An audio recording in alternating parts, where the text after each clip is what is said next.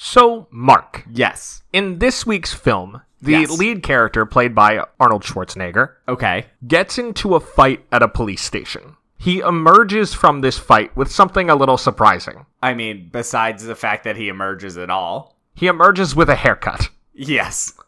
Very s- even, very smooth haircut. Right, he walked in with bangs and he comes out with this aggressive straight haircut. So what I want to know from you is it could be one from this movie or one from another movie we've talked about. If you could have any haircut from a movie we've talked about, but the prices you have to get into a fight, what haircut is it? I mean, Ginger's hair in this movie is fantastic. It's amazing. And the thing that we got to remember is Ginger doesn't go out.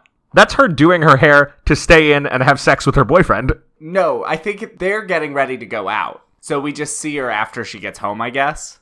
Maybe. She put some effort into it because there's a scene where the two of them are putting effort into their hair in the bathroom at the same time. Yeah. Maybe they were supposed to double date, but once Sarah's date cancels and then Sarah leaves, they're like, well, we could just stay in and bone. Yeah. So her hair would fight for. I don't know how you get curlier hair and longer hair after a fight, but movie magic. Somebody pulls it while you're in the fight, and that lengthens it. and all of a sudden my hair is curly. Well, because it tries to spring back into position. Actually, there's a good chance her hair is not naturally curly either. That is some very permed hair. A little bit. What is your ideal haircut? Well, I think if I'm going from this movie, at the very beginning of the movie, Schwarzenegger shows up and he meets these like weird punks. And you remember the dude with like the blue spiky mohawk? yeah. I feel like that's a good post fight hairdo because it's like, again, somebody was pulling on your hair and it just stuck out wherever they pulled it. Now, we shouldn't forget to talk about our favorite hair gag in a movie. Something that might be interesting to have. Howard the Duck's feathers on his head raised to indicate that he is horny.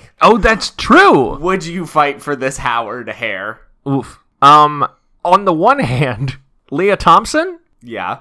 attractive woman. Yes. And presumably that's still the cause. On the other hand, Howard's a weird looking dude.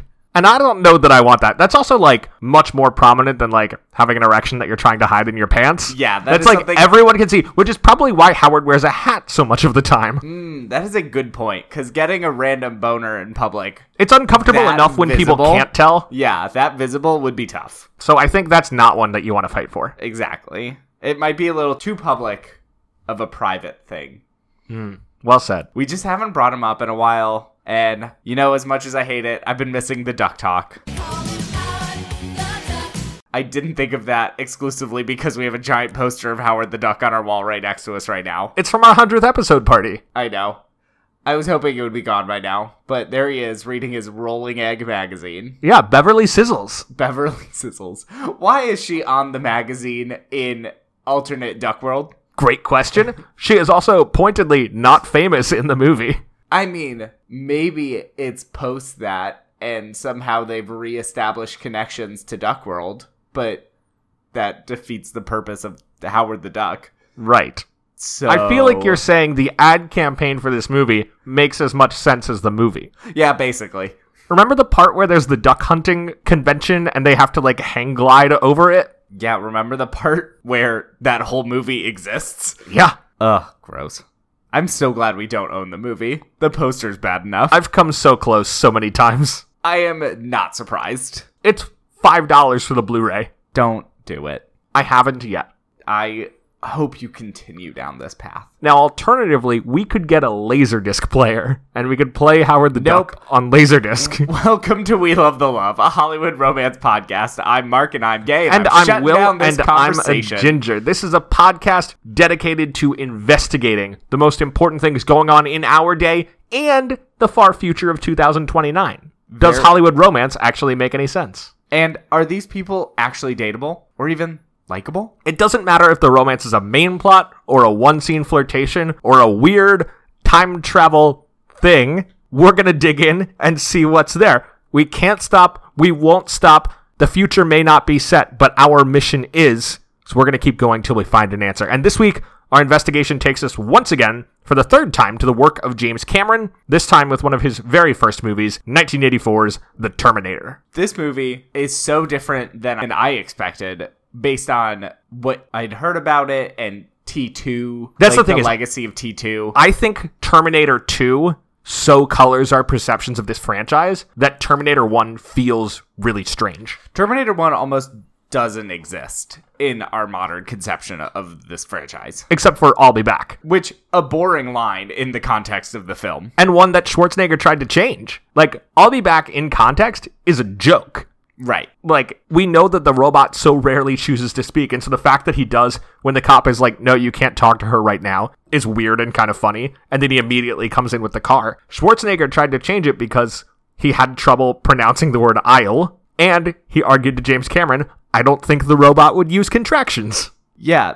The line is not dramatic in any way. It's, you know, fun because he immediately crashes a car into the building. Right, so it's weird that it became so iconic. Yeah, you picture it like in Fairly Odd Parents, where the joking reference to it follows that lineup with with weapons, which he already has in Terminator. Indeed, many of them. so many weapons. The Terminator, low key, a testament to the fact that we need to make it harder to buy guns in America. It was so easy for him to just load that gun and kill the guy. And to buy so many guns. Well, yeah, I guess he would have rung him up for all those guns. He was about to buy so many guns at once and be able to pay for them and walk Except out he of had the no money, store so he with couldn't both pay of for them. But he was able to just reach onto the counter and pull out a bullet and put it in the gun because they were just right there.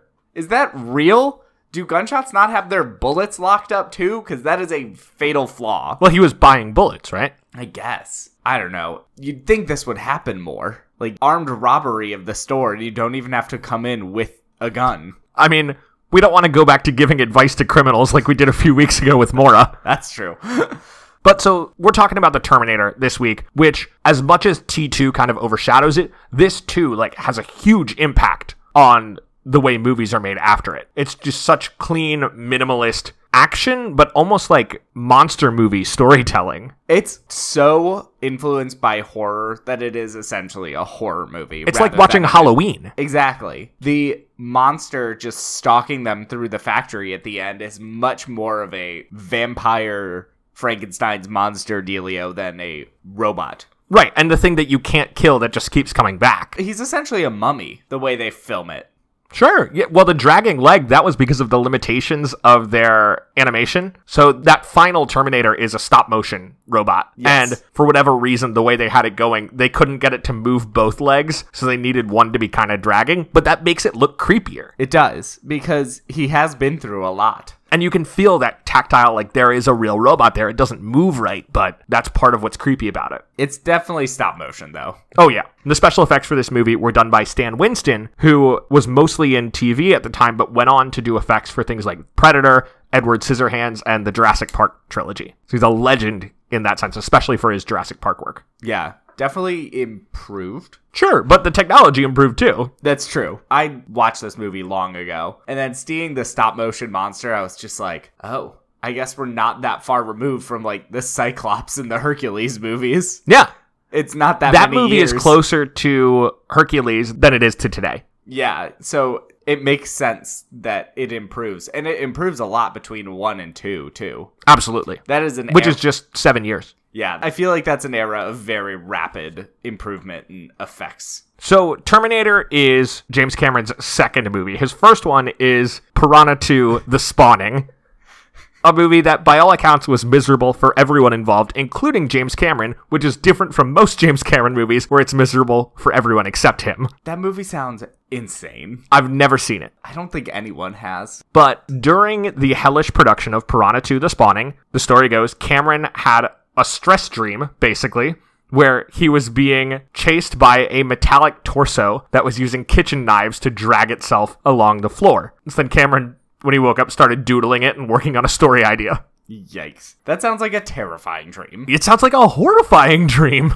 Y- you can see where this came from out of that dream for sure. Yeah, so then he starts shopping the idea around. At one point, his agent told him it was a bad idea, so Cameron fired his agent. And he teams up with Gail Ann Hurd, and he sells her the rights to the Terminator for a dollar on the condition that he's the one to direct it. Now, here we get into the weeds where they very much disagree about how much influence Heard had on the script. She says she basically co wrote it. Cameron says she didn't actually write anything, she just gave him some ideas, like beefing up the romance a little bit to make the characters seem more human. Like at one point, Cameron wanted Kyle Reese to also be a robot, and she's like, you gotta have some humans in here, something people can connect to. How would that lead to John Connor then? Great question. I think that's something that came along. So if you pay attention, the script is credited to James Cameron with Gail Ann Hurd. So it's a weird thing. Yeah.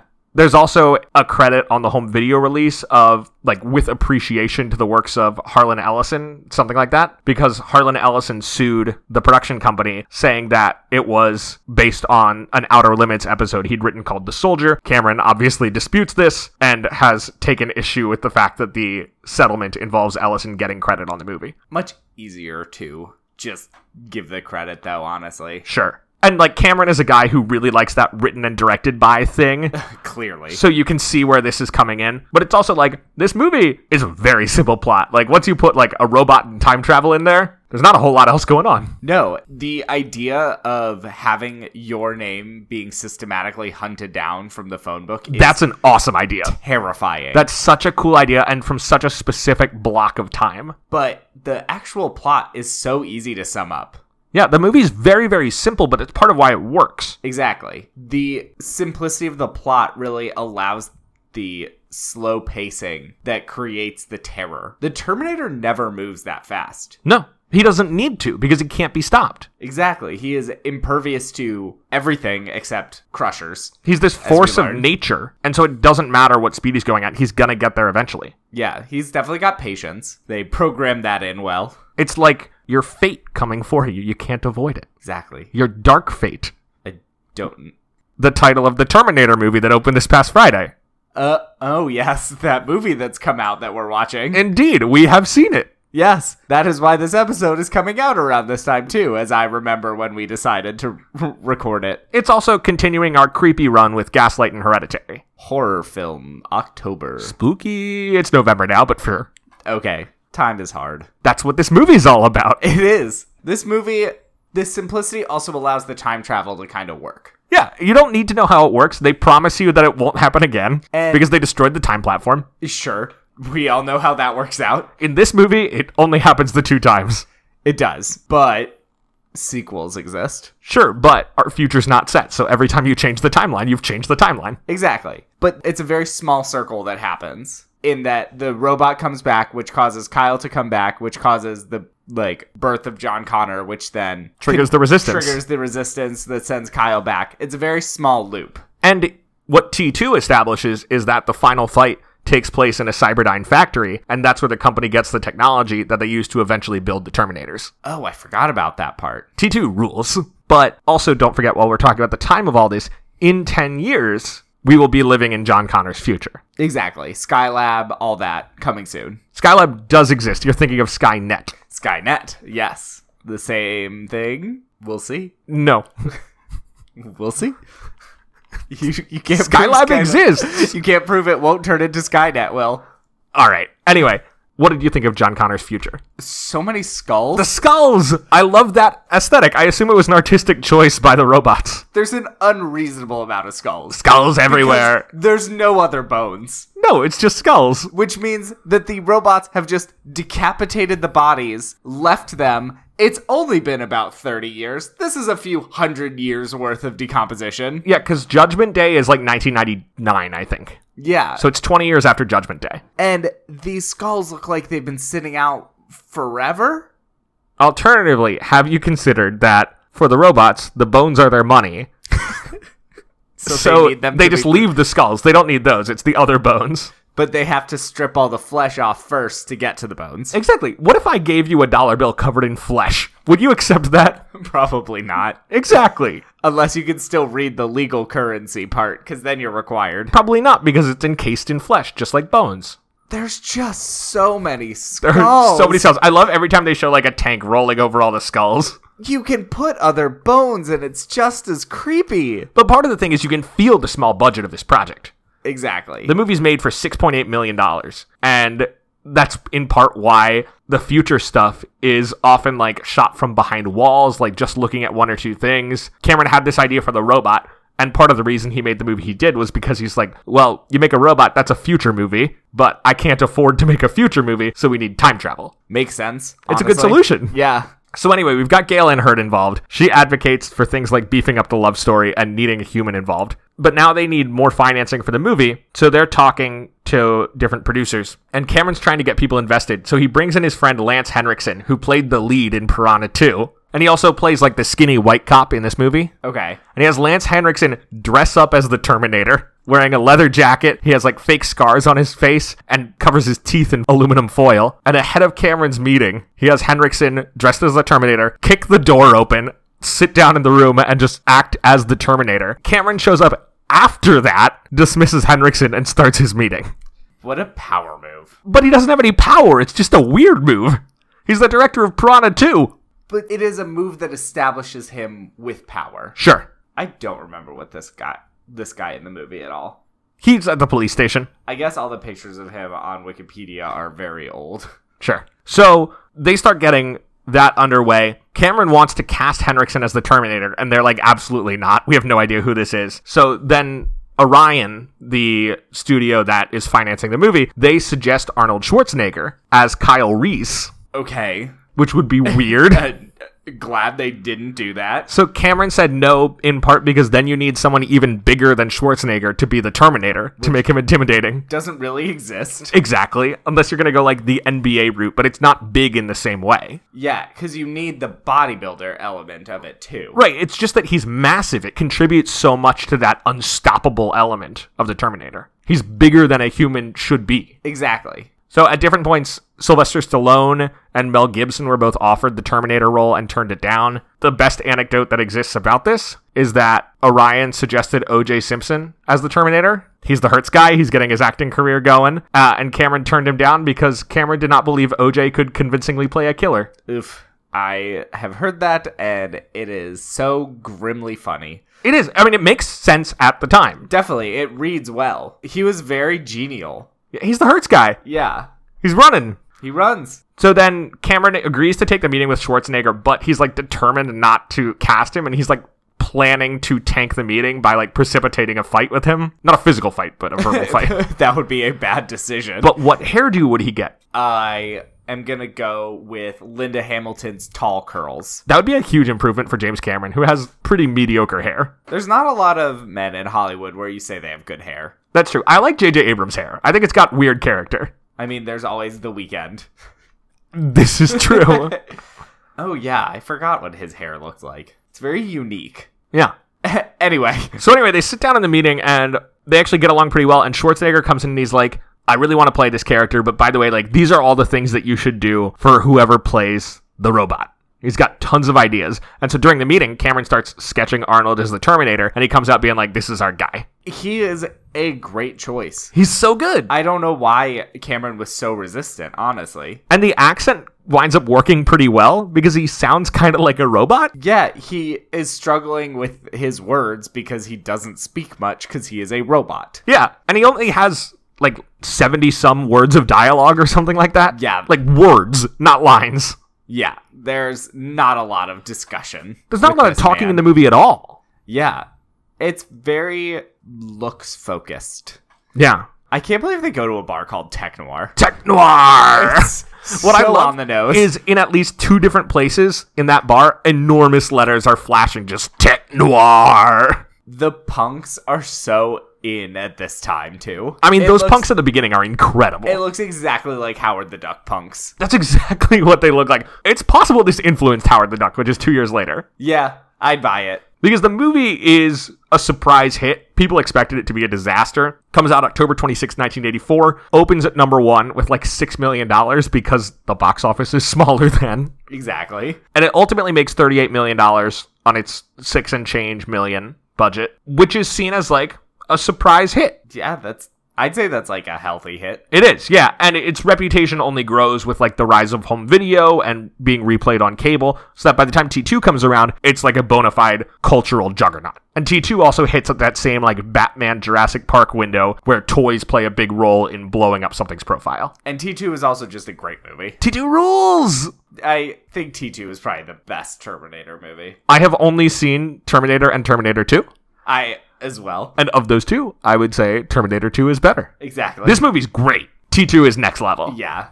And I mean, the thing is, it's also kind of weird comparing them because they're so different. Oh, completely. I mean, this is, like we said, a monster movie. T2 is an action movie. Like, there's a chase scene on the LA River. We've got the T 1000 chasing John Connor through the arcade. We got a much more like empowered lead in Sarah. Yeah, because she, like, turns into a commando. Yeah. Doesn't the movie like open with her doing shirtless pull ups? Yeah, but that's when she has, like, she's having the visions of Judgment Day. Yeah. Which, does she even live to. S- well, I don't know. We'll see what happens in Dark Fate because Dark fate. it is now 20 years past Judgment Day as originally written. Yeah. It looks like the movie is set in 2018 or 19. But also, like, I know the later movies mess with the timeline. Like, I think They must have. Genesis does like the mission to get the time platform where they have I think Jason Clark is John Connor and like Jai Courtney is Kyle Reese and they have like the discussion about like all right who's going to go back. So they've definitely been playing around in that. I think Salvation is doing weird stuff. I assume there's been a lot of changes, but I also hope that they realize that a lot of people might see this one and not the past one, so hopefully they make it very clear. Yeah, Linda Hamilton is back. James Cameron is producing, which is the first time he's been involved in one since T2. Yeah, they know what will draw people back, I think. Oh, And it Cameron's is- name is large in the trailer. Yeah. And I think Linda Hamilton, the way they show her in the trailer shows that she is the draw for this one, too. Yeah, I hope it's good.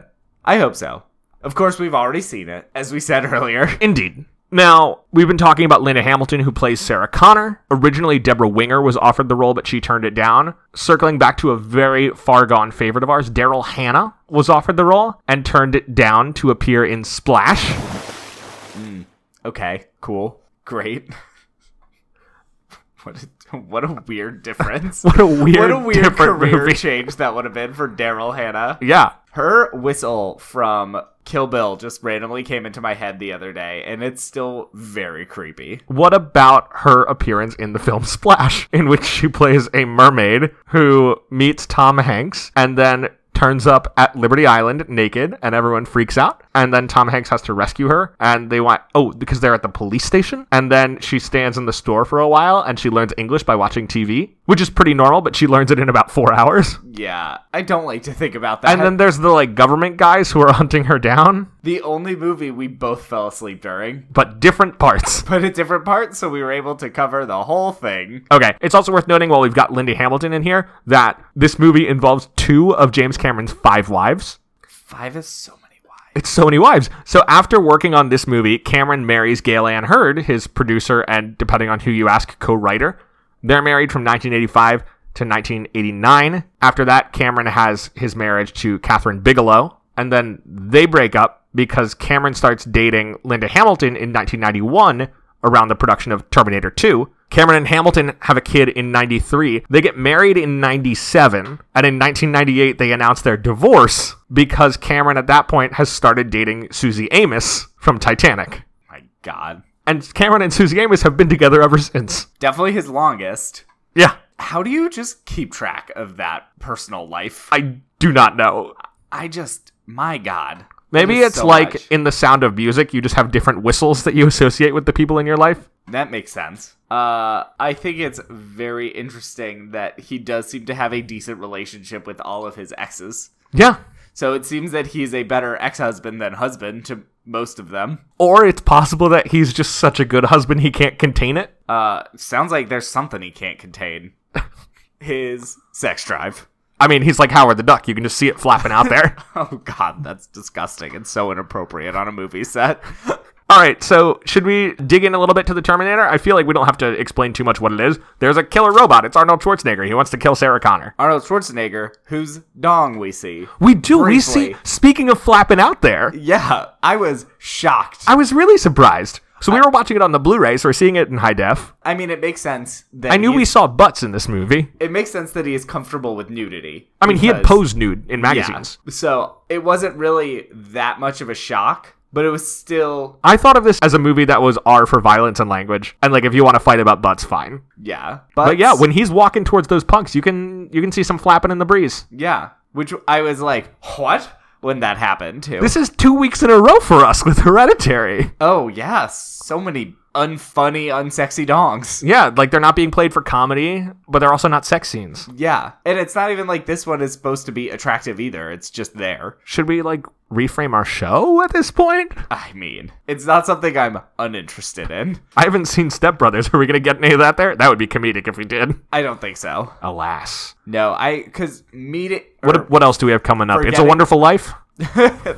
oh my god, imagine. Forgetting Sarah Marshall is the thing that like really Oh, that's the big one. changes it. And that was post most of those Adam McKay ones. Well, anyway, Anyway, the Terminator. to move on from Dong Talk. I don't have a song for that. Dong Talk. Woo. Uh Was that the Ducktales theme? it was. Okay, Um you could cut that part out. I will not. I think you should. I will not.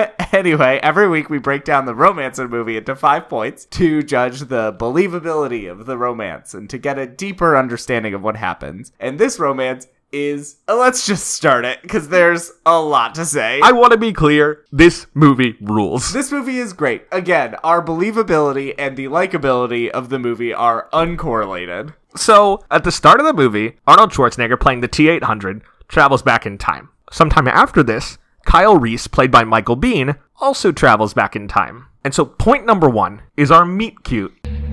Come with me if you want to live.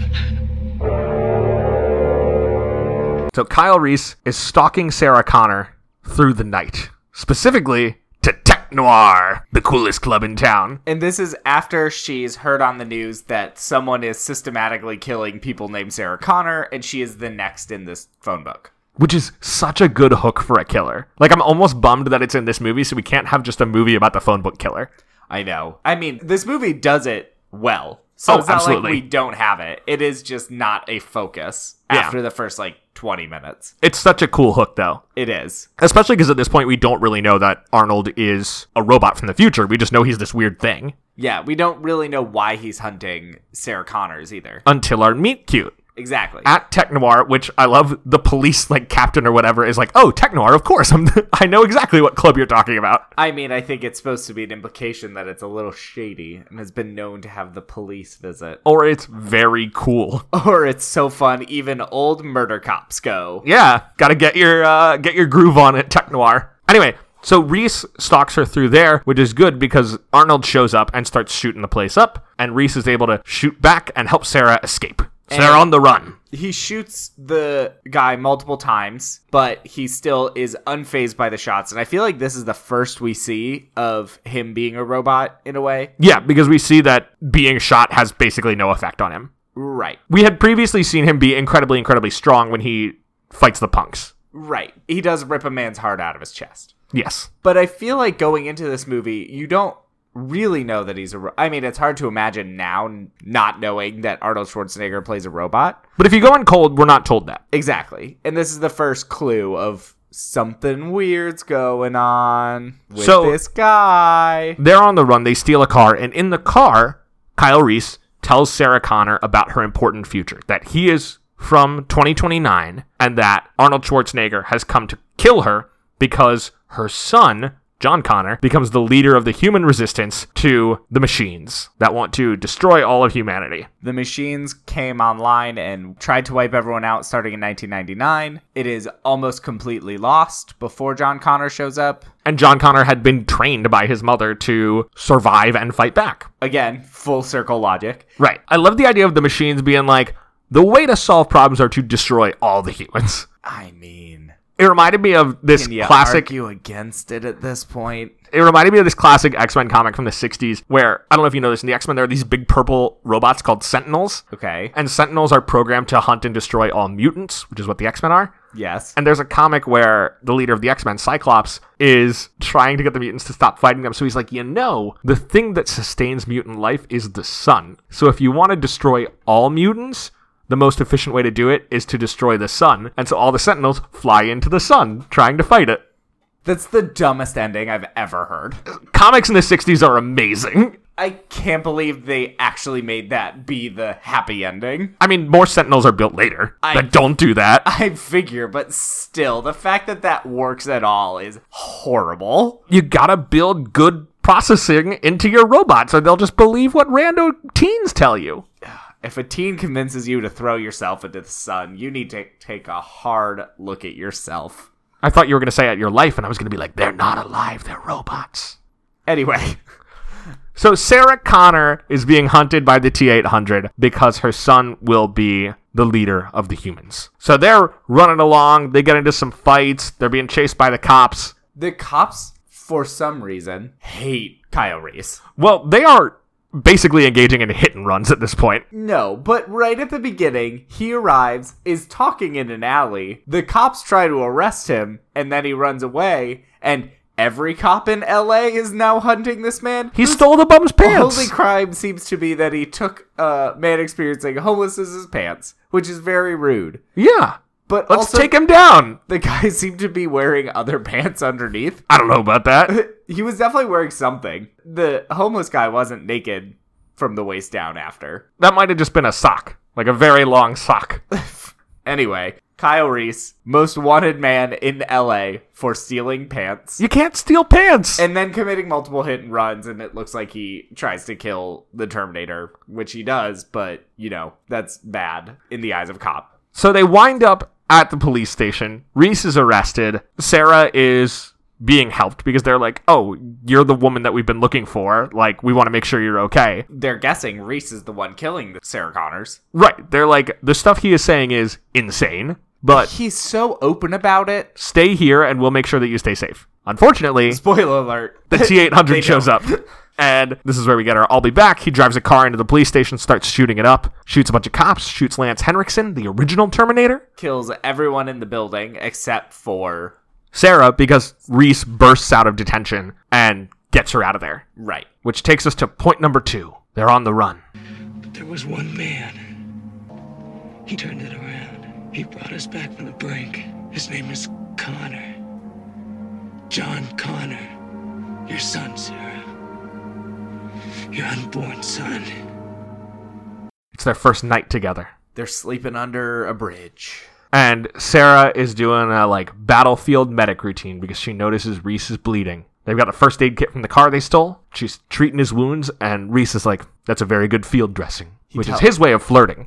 Exactly. And he tells her more about his experiences, how he got to the past. Yeah, etc.. the mission. He talks about how great John is, how John always talked about how great Sarah was. You do get some shots of how terrible the future was at this point. Lots of skulls. More skulls, more sad children sitting around a fire inside a hollowed out TV. that is such a good visual. It is. Where you see people sitting in front of a TV and a glow, and you're like, what could they possibly be watching in this dark future? And it's just, it's been punched in and there's a fire inside it. I guess it's to keep the fire from blowing out. Yeah. We also get to see the, like, real purpose of the Terminators because they're not supposed to be time travel things. They're supposed to be machines for infiltrating human camps and taking them out from inside. And we see one of them arrive in John Connor's base, which is cool. It is. It's a cool scene and very sad. So A lot of anyway- children killed. Speaking of sad, Kyle Reese is kind of sad as he talks about his life, and Sarah's like, "Wow, it sounds pretty intense," and he's like, "Yeah, it does." But you're amazing. And he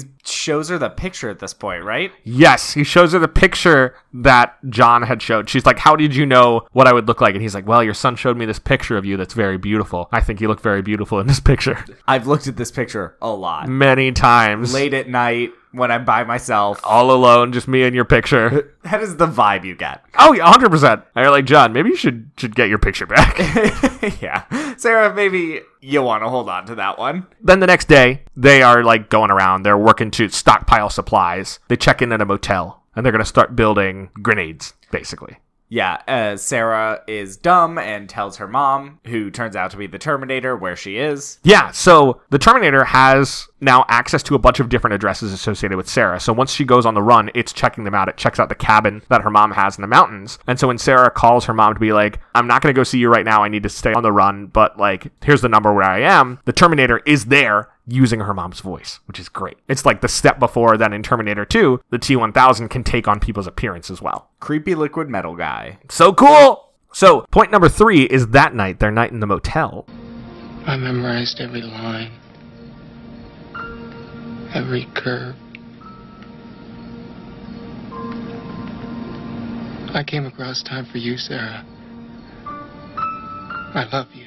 and they're talking some more about life in the future. And Sarah's like, What's your love life like, Kyle? And he's like, I've never been with a woman.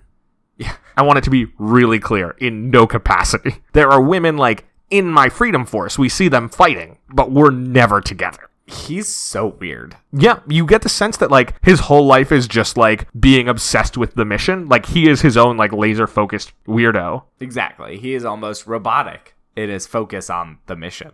But now that he's in the past, he's in a spot where the only thing he can do is sit around and wait for the next thing to happen. Like they're building these grenades, but they're waiting for the Terminator to show up because Right. they have no idea how to find it. So with that time, then he's like, "Well, you know, I uh, I have never been with a woman, but I always thought you were very attractive in that one photo." He says he fell in love with her through the photo. Yeah, He uses the word love. to- indeed. is describing himself masturbating to her picture. I mean, probably. So then Sarah Connor is like, Sounds like you've had a very hard life. I can't believe you've never been with a woman. And he's like, I have never been with a woman. I want to make this very clear. And she's like, Well, you know, you're a nice guy and I feel kind of bad for you. It's clear there is like pity involved in this. yeah. very clear. It's like, you're a nice guy. I feel kind of bad for you. Why don't we have an 80s sex scene? It is one of the most 80s sex scenes. It's glorious. It is- There's like blue lighting. there's blue lighting, there's clutching hands. it's mostly just like kneading breasts and tensely grasping hands But somehow at the same time, at the same time, which is They- how we learn Kyle Reese has a secret third hand. and the way they show that they're done is they clasp hands tighter and then let go. Yeah, to that's an show orgasm. The release. There's It also is- another good sex scene when Ginger has sex with her boyfriend, and she's got her headphones in, so she's bopping out, just having a great time, and they bone, and then she makes a sandwich, yeah, and that, I mean, that was a- excellent. a much more realistic sex scene. yeah, but then they both get killed. Yeah, I was so sad when Ginger died. Yeah, Ginger rules. Ginger is the best roommate. do you think of all the people in that house? Do you think Pugsley survives? I hope so. He seems awesome. Imagine having a iguana. Imagine moving in with a person they're just like, "Hello, this is my iguana who repeatedly gets out of his cage." He's like a nice small iguana though. He is. One time in 2016, I was doing canvassing, like before the election, knocking on doors, reminding people to go vote. And I got up to this place where they had a screened in porch, and like a huge section of it had this enormous cage with an iguana, like the size of this table in it. And I was like, I am not walking up to that door. My god. I love the way the iguana opens its mouth. Is that a real iguana? Is Yeah. that what they do? That's an iguana. They just go, "Wah." Ah, iguanas are great. So, anyway, they have sex. and then the guy shows up. So that takes us to point number four. They have sex, so they must die. It's a horror movie. Yep. Your feet! On your feet, soldier! On your feet! So we have our final chase. Arnold Schwarzenegger, the T 800, is chasing them. It's on a motorcycle. Reese is trying to save her. That's his mission for the future. It's also his mission for love to save Sarah Connor. Reese is throwing grenades back, trying to stop the Terminator. He tells her to run away. He manages to shove one into the truck that the Terminator is in to blow it up. And then he survives. And then Kyle survives the explosion. And he and Sarah meet each other and embrace in the flames. And it's like, "Oh, it's over." And then you pause it and you're like, "Oh no, there's a lot of movie left." and the Terminator emerges and it's like, nope, Kyle, you're dead. And they go into the factory, and Kyle tells her to run while he fends off the Terminator. And then It doesn't go so hot. again, the Terminator now lacking all skin and also legs. Yeah, it's just this creepy robot shambling thing. At this point, it doesn't have legs anymore, so it's purely James Cameron's nightmare. This robot pulling itself towards you across the floor. But she has also broken her leg, so she has to pull herself across the floor too. Worth noting, Linda Hamilton sprained her ankle like right before shooting on this movie. Oh no. So they moved all of her running scenes, which is a lot of scenes. Yes. to the end of production, which is a huge pain too, because it means you can't organize your shooting by location. You've got to go back to all the places. Yeah, that's frustrating. But you also imagine like when it's a scene where it's like, oh, she's hurt. You're like, no, she's probably really hurting right now. Yeah. So she pulls herself along the ground, and then she is the one to actually kill the Terminator by tricking him into following her through a big crusher. And she then crushes it. She crushes him. But and Reese it's is dead. We see so Reese is- in a body bag at the end of the movie. Cut two. Point number five in Mexico, she stops for gas. I suppose I will tell you. I owe him that. Maybe it'll help if you know that in the few hours that we had together. We loved a lifetime's worth. Sarah Connor has got a cool new hairdo. and a bandana as a headband, and a little boy is like, "Yo, pay me five dollars, and I'll give you this Polaroid I took of you." And, And- Sarah Connor is like, five dollars seems high for a Polaroid. Four dollars. And the boy is just as happy as getting five. And she is recording herself talking to John. Oh, and we can see we don't officially know that she's pregnant, but she's wearing a dress that tells us she's pregnant. Yeah, she never throws up on screen, so there's no way to know if a woman is pregnant in film without her vomiting. But she is wearing this like dress that until it shows the bottom half looks like overalls. Right. But then it's got a big old bump. And she looks at the picture and it is the picture. I mean, she doesn't know that because she hasn't seen it. Yeah, because it burns up before he travels to the past. Yeah, but we know that it's the picture that one day Kyle Reese will stare at and fall in love with. Stare at it a lot, A lot. late at night, Alone. by himself. So- Hopefully. so well.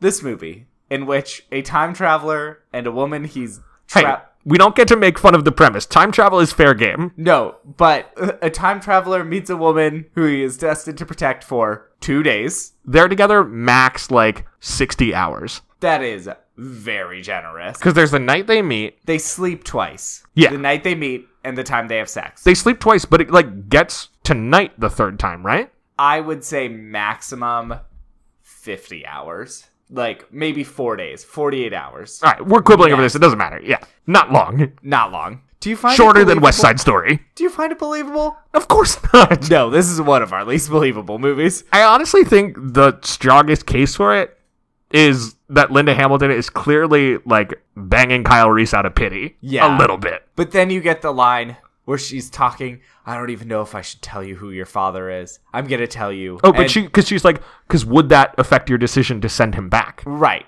And she's like, all you need to know is that in the short time we had together, your father and I loved each other multiple lifetimes worth. It's a line that feels kind of cheesy in the moment, but you can also see the straight line from this to like writing Titanic. It's so bad. you don't even need it because she could easily have just gotten knocked up by a guy who she had pity sex with, and it would be just the same. But they loved each other a lifetime. Ugh. William, Yes. where would you rate this movie? So every week we rate the romance of the movie we're talking about on a scale from 0 to 10 where 0 is the movie's romance is totally unbelievable 10 is we believe everything that happened to the romantic plotline of the movie so with a film like the terminator i would say probably like a 1 I'm going to give it a 1 as well. it gets some points because i think the pity thing is plausible Yeah. and I believe that Kyle Reese. I might. I'm talking myself into it too. I think Kyle Reese being infatuated with her from the future definitely believable, and I think the pity thing is kind of believable. yeah. But then it loses back that point for the last line. I'm gonna disagree with you. I'm going for a one. okay. Do you think that Sarah Connor or Kyle Reese would be dateable? Kyle Reese, hard no. Absolutely not. This is a man who has only gotten any sexual pleasure out of a Polaroid that is 40 years old. Also, I've seen how he has sex, and I am not interested. Sarah, she seems like a harried waitress, that very classic 80s movie type. That, yeah, her job is a bummer. Yeah, she has a terrible job. When that kid puts the scoop of ice cream in her apron, very annoying. Also, like, kid, what are you doing? Eat your ice cream. I know. No kid would waste ice cream like that. Not like that. But, you know, she's fun. She's got a social life. She gets canceled on by men. She has She's an a good iguana. best friend. I think she's dateable. I mean, Pugsley alone is convincing me. That's fair. He's great. I would date her to get at Pugsley, like like a trashy guy who like dates you to get closer to your friend. I would date Sarah Connor to get closer to Pugsley. Hopefully in a platonic way. Oh, I mean, we'll see how things develop. All right. Supposing Reese were to stay alive, do you think that Sarah and Reese would stay together? I think he would never leave her I think that because he knows nothing else I and think has spent she- years being Yeah. infatuated. I think she would need a restraining order at a certain point. I think she would break up with him. yes. If you If if for nothing else than to like get away from the horrible trauma she experienced that he would be a reminder of. Yeah, exactly. If you did have to pick someone to date, who would it be? I mean, Pugsley is the answer. Excuse me, it's Ginger. Okay, actually, you're right. It's Ginger because Ginger is very cool. She never takes her headphones off. she makes sandwiches. And again, this is not like a gender thing, like I want a woman to make me a sandwich. I just really love sandwiches.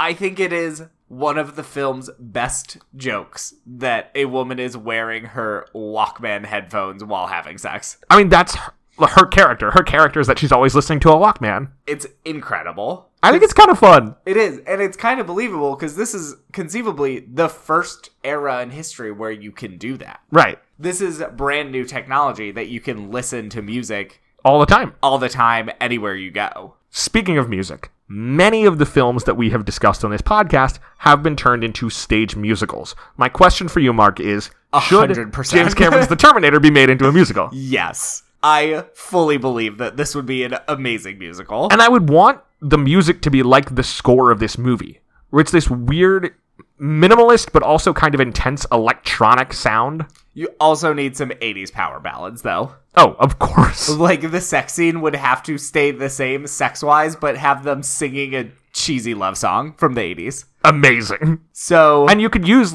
like cool puppet technology to do the robot. yes. I'm really into this. Mr. Broadway, give me a call. It's I'd be happy to Mr. write Way. this. Broad is his first name. You dummy. No, his first name is Great, his middle name is White, and his last name is Broadway. Oh, that's right. That's right. anyway, I think that about does it for The Terminator. Yeah. Next week, as we said, we're taking a break from our spooky season to talk about something a bit lighter 2008's Step Brothers, directed by Adam McKay and starring Will Ferrell and John C. Riley. The movie I loved at the time, very curious to revisit. Catherine Hahn is in it. Ooh, I have never seen it. Yes. I think the most important fact that is very encouraging to me is Catherine Hahn's there. Catherine Hahn, who was once a character in a board game, the How to Lose a Guy in 10 Days board game. Oh god, I forgot about that. Until then, you can follow the show on Facebook and Twitter at Love the Love Pod, and you can email us questions or movie suggestions at lovethelovepod at gmail.com. Make sure to rate, review, and subscribe. Reviews on iTunes especially help people to find the show. Apple Podcasts, I'm sorry. Last question. What's the best piece of dating advice you got from the film The Terminator? I mean, like, the actual answer is, like, seem really pitiful, because that seems to work. admit to cradling a woman's photograph that you've never met for your entire life. This is terrible advice. Do and not then do she this. will fall in love with you. This is predatory. it's very predatory. Until next time, I'm gay. and I'm a ginger, so between the two of us, we know everything there is to know about romance. Bye. Goodbye.